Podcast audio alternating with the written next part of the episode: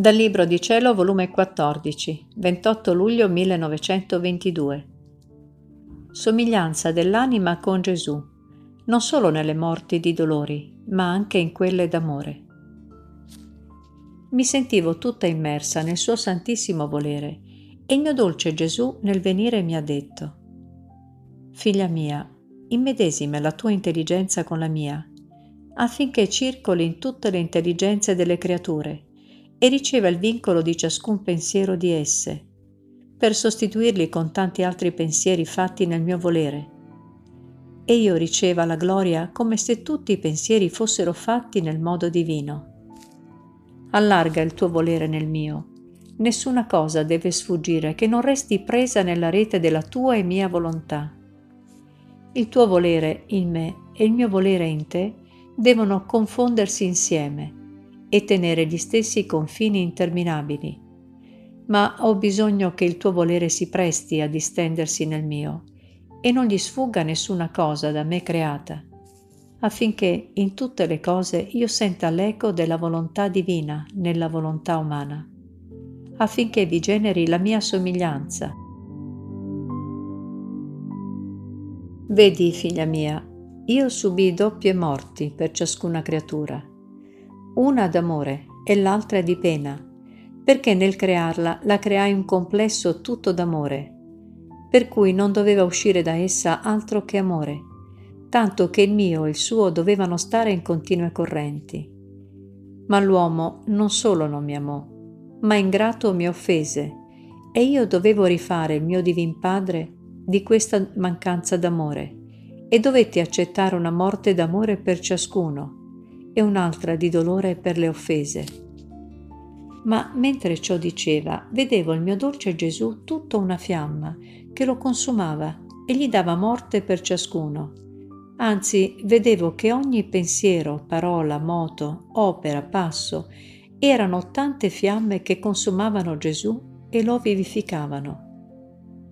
Onde Gesù ha soggiunto, Non vorresti tu la mia somiglianza? Non vorresti tu accettare le morti d'amore come accettasti le morti di dolore? Ed io, ah mio Gesù, io non so che mi sia successo. Sento ancora gran ripugnanza per aver accettato quelle di dolore. Come potrei accettare quelle d'amore che mi sembrano più dure? Io tremo al solo pensarlo. La mia povera natura si annienta di più, si disfà. Aiutami, dammi la forza che mi sento che non posso tirare più avanti. E Gesù, tutto bontà e deciso, ha soggiunto. Povera figlia mia, coraggio, non temere né volerti turbare per la ripugnanza che senti. Anzi, per rassicurarti ti dico che anche questa è una mia somiglianza. Devi sapere che anche la mia umanità, per quanto santa, desiderosa al sommo di patire, sentiva questa ripugnanza, ma non era la mia.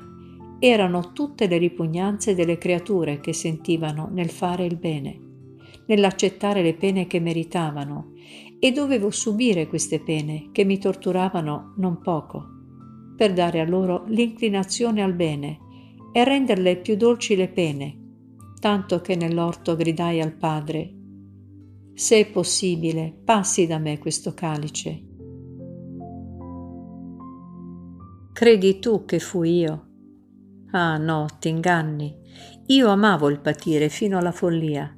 Amavo la morte per dar vita ai miei figli. Era il grido di tutta quanta l'umana famiglia che echeggiava nella mia umanità.